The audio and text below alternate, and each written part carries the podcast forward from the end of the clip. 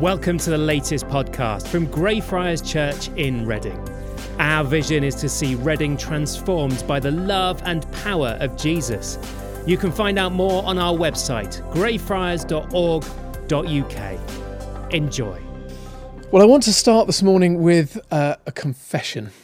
And uh, my confession is this I really miss you all. I miss you. And I was just reading some of the messages that have been put on uh, ChurchSuite through the Greyfriars website, and people are writing, some of you writing, you know, this is good, but we miss being together. And I think for me personally, over the last few months, you know, we began lockdown and there was a lot of hard work to make this happen initially. And there was even a moment where it felt a bit exciting and it was new and novel. But as the weeks and months have gone on, certainly within me, there's been this growing sense of missing you all. And I now am in a place where I long to worship together with you and and pray together and encourage each other and just get together and have fellowship together.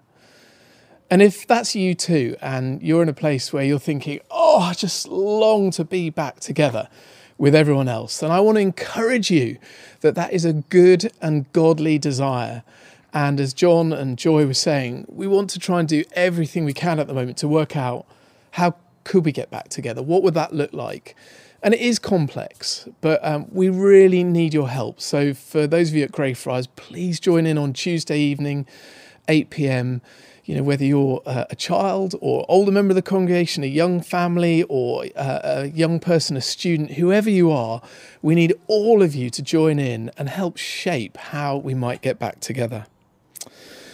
For the time being, we are scattered around Reading and beyond. And there's times when being scattered can feel quite isolating, it can feel a bit lonely, it can feel harder to engage. And, and most of you are sat at home watching this now. Do you realise with one press of a button, you could turn this off and watch Homes Under the Hammer right now? And I have deliberately picked the worst possible programme that I could find scheduled for Sunday morning on BBC because I want you to stay and listen. Um, but whilst we are scattered, the truth is we're also gathered. And it's this strange tension. And what we see in these words that Chris just read from 1 Peter is that this is nothing new. And in fact, what I want to say this morning is it is part of God's plan for his church. So, if you've got a, a Bible um, near to you, just open it up and we're going to have a look at these words of 1 Peter. And what we see in the very first verse is a greeting from the Apostle Peter to a group of churches around this area called Asia Minor. So, Peter writes to God's elect exiles, and he uses this word scattered throughout the provinces of Pontus, Galatia, Cappadocia, Asia, and Bithynia. Now, these areas were uh, geographical areas within Asia Minor that today make up the country that we know as Turkey. And the people who Peter was writing to were geographically scattered and they didn't have broadband. They didn't have broadband to help them connect like we do today to a Sunday service. They didn't have Zoom to help them connect midweek. They really felt this sense of being isolated and alone at times. In fact, all they had was good old pen and parchment. And so we have Peter's letter here to these churches. And Peter himself was on his own. And so he's writing to these group of churches. And we read in verse 6, if you have a look, that these churches are facing trials of all different kinds. And he writes to them to say, Take heart. That is the point of this letter. And some of us today maybe need to hear that. You know, you will be facing your own trials in your life at the moment, whether that's to do with work or health or finances, bereavement, maybe something out of your control. And all the things that you and I face in our lives at the moment, the trials, are made, I think, even harder by the fact that we are scattered and we're not able to gather and cheer each other on and encourage each other and pray for each other face to face. Now, Peter knew this challenge as well. He was probably in Rome when he was writing this letter. He was going to go on to face persecution and, and actually be killed for his faith. And he's writing to a group of people who are facing similar trials and persecution. And yet, Peter knew that it wasn't the fact that they were scattered that defined them as God's people. So, if you have a look at verse 2 in chapter 1, we see these amazing words. As Peter helps us understand right at the beginning of this letter, who are we? Who are you? And the answer is you are chosen by God, your Father. You are being sanctified. You're being made holy. You're being grown in your faith by the Holy Spirit. And you have been sprinkled with the blood of Christ. Or, in other words, you have been forgiven and redeemed. And you've been reconciled with God your Father through Jesus' sacrifice on the cross and the resurrection. That is who you are. That is your identity. Before any other label that we give ourselves, whether it's New Hope, Greyfriars, One Family, father, mother, son, daughter, accountant, unemployed, whatever label you think you may have, this letter reminds us that you are chosen, you are sanctified, and you are forgiven. All because of Jesus. Now, this is true for us as individuals, but Peter wants us to see something beyond that. And so in chapter 2, those words that Chris read, it's almost as if the camera zooms out and it pans out so that we can see something even more and we get a glimpse of God's great plan. Now, I don't know if any of you have been past Greyfriars building recently, uh, but if you have, you've driven past or walked past, you will see that redevelopment is well underway.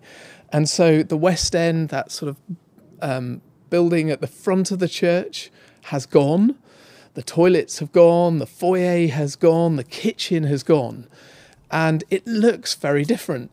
And if you've been past it, you would know that all that remains now is the original building that was the Greyfriars Church. And actually, when I walked around it this week with my hard hat on and yellow jacket, it's amazing. You can see the original walls of the church from every side. You can see the original flint. And under the, the huge west window that you would see as you're driving up the IDR to the roundabout, the builders have excavated about six, seven foot down to try and see the foundations of the church. And it's amazing because you look down this hole and you can see layers of flint and rubble and brick that have been compounded over hundreds of years that have formed the foundation of the church that have helped Greyfriars as a building stand for over 700 years. Now, here in 1 Peter, we read about a different kind of foundation, but one that serves an even more important purpose. Peter is saying in this letter in chapter 2 that Jesus is our foundation. He is your foundation. He's saying that the words he uses, Jesus is our cornerstone. But it, it's the same. It, it holds the building together. And Peter's saying that Jesus is the foundation of of New Hope, of Greyfriars, of every church that ever was, right back to that day when the Holy Spirit came on the day of Pentecost, right through to that church that will be standing on the day when Jesus returns and makes all things new. He is our foundation, He is our cornerstone. Sometimes people say to me, David, is your job hard as a vicar, as a pastor? And I often say, Joy is bored of hearing this, but I, I say, you know, I take great comfort and encouragement from the words of Jesus when he said, I, Jesus, will build my church. You know, it's not David Walker, it's not Joy Atkins, it's Jesus. Jesus builds his church. And your role and my role is to be faithful and fruitful, to, to lift our heads up and see what God is doing around us by his Spirit and to join in. What we see here in chapter 2 of 1 Peter is something of that grand design, what the master builder is constructing.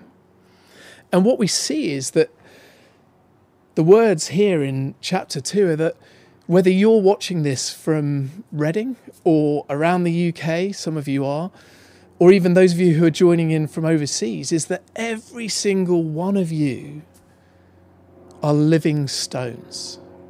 You're living stones because you have the very power and presence of the Holy Spirit in you.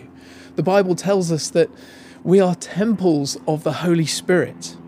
And Peter's writing this letter to say, we are all part of the same building.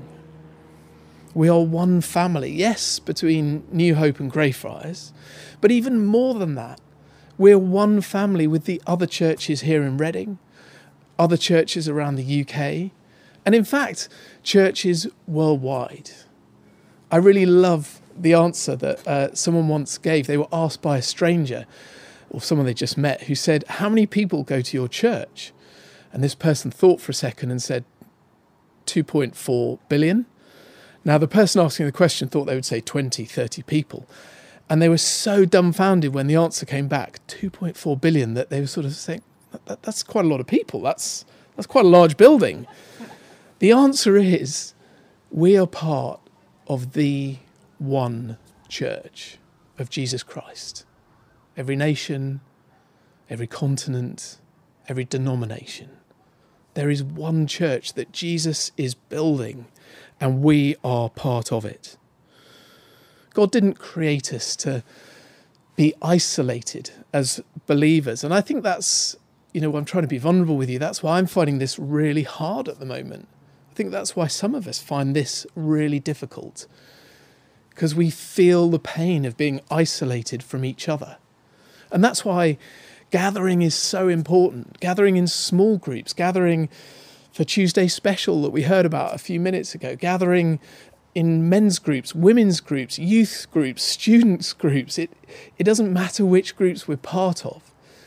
But that act of gathering is crucial. And so I want to encourage you, if you're not part of a group today and you're at New Hope, speak to Joy or Amy or one of the team and join a group. At Greyfriars, speak to me or John and go online and, and sign up to a group because we need each other. We need each other to fulfill the very purpose that God has for his church. And if we look at the words that Peter uses in this letter, so turn to chapter 2, we see that Peter doesn't write in verse 9, You are a chosen person. He writes, You are chosen people. You are a holy nation. He's writing in the plural deliberately because we cannot fulfill God's call on our own. We are part of something that God is building in this country that is bigger than ourselves. And Jesus says that the gates of Hades will not overcome it. And I think some of you need to hear that today. You know, COVID 19 will not overcome God's church. God is mightier, more powerful than anything that you or I will face in our lives. And together we have a mission. Part of what we read in here is that we are part of a royal priesthood. And we're therefore called to represent God to the world, to everyone that we meet. And we do that primarily through evangelism. We read in these verses about declaring God's praises. And that's why I'm really excited about what we've just seen about Alpha, that between New Hope and Greyfriars, we would pray, as John said, about who could we invite to hear the good news of Jesus. And then we'll join in together at the end of September, and together we will be equipped to welcome colleagues and friends, neighbours into our homes to share the good news with them. It's part of our priestly role. And you are priests in your place of work, in your community, in your school, at university. You might be the only Christian in your place of work or your, the place where you live. And God wants to use you powerfully to declare his praises in that place. So we are all priests. Now, I have a, a visual aid for you this morning. And if we were together in the building, whether that were New Hope or Greyfriars, I would hand each one of you one of these. Now, you may be looking at this and thinking, what is that? Some of you may be thinking, does David even know what that is? um, I just want to reassure you that I learnt from Amy uh, this morning this is what's called a dog collar or a clerical collar. And um, I was going to hand one to every one of you to make the point that, you know, we are all priests. It's a priesthood of all believers, but I can't give you one of these. So, my challenge for you today is I want you to make one of these. Uh, I went to a service once in a cathedral, and a friend of mine forgot to bring his collar. So uh, he had to rush out to a shop, buy a fairy liquid bottle, and make one out of uh, the bottle. So you can do it out of card or some plastic. And the point of this is, I don't know what the Bishop of Reading would say about this, but the point is, is that we would have one of these to remind us of our collective priestly role. The point is, you and I are called by God to declare his praises and to share the good news of Jesus. And Peter is clear in this letter that as we do this, as we share the good news, some will reject Jesus, some will stumble, some won't believe. But I want to encourage you that it is God's job to save, it is our job to share the good news. And as we do this, I think I say, along with all of us, that none of us, me included, feel entirely qualified for the job as I was walking around the building site at Greyfriars this week, you know, it was dusty and dirty and noisy, and there's diggers and mess everywhere. And as I was looking at this sort of scene of carnage, really, I kind of was reminded that it's probably a bit like my life. You know, I am working progress. When I looked at the church, I realised it's not what it will one day be when the building work is finished. In the same way that my life and your life are not what they one day will be, ultimately, when we are in glory with God forever. We are working progress. You know, we're not perfect. We are redeemed sinners, redeemed by the grace of God, growing in love for God and for one another. And so, you know, church is a construction site. It's meant to be messy because we are all being worked on by the Holy Spirit together. Just have a think about the man who wrote this letter, Peter. I mean, he made a total horlicks of it at the beginning. But actually, it's not about you and me, it's about God's grace. We are called out of darkness into the light. It's about His Spirit sanctifying us it's about His power in our weakness. And so I want to finish by reminding you that you are chosen. You, we together, are a holy nation. We are God's special possession. That is the truth of who you are. And as we gather together as these living stones, our rough edges are, are rounded, are smoothed in community together. And, and God takes us as living stones and He builds us together to make something far more beautiful, far more long lasting, far more impacting, far more majestic and wonderful than you and I will ever truly perceive or understand in our lives. And as we gather, something profound and amazing takes place. It is the presence and the power of God's Holy Spirit in us as we gather together as these living stones being built into God's church. Now, in a minute, we're going to sing the UK blessing. And I don't know about you, but when I first saw this recording of the UK blessing, I was reduced to tears. And I know some of you were as well. And there were tears pouring down our cheeks. And, I, you know, over the weeks, I, I've been thinking and months, why was that? What is it about this video, this song, that reaches so deep in here? And I think reading these words of 1 Peter, there's something in this recording that was done, as you know, during lockdown that helps us understand. It's like taking a few steps back. We're panning out in the camera and we get a glimpse of what God is doing, of these living stones coming together from different areas of the UK, different denominations, different styles of worship to create something spirit breathed.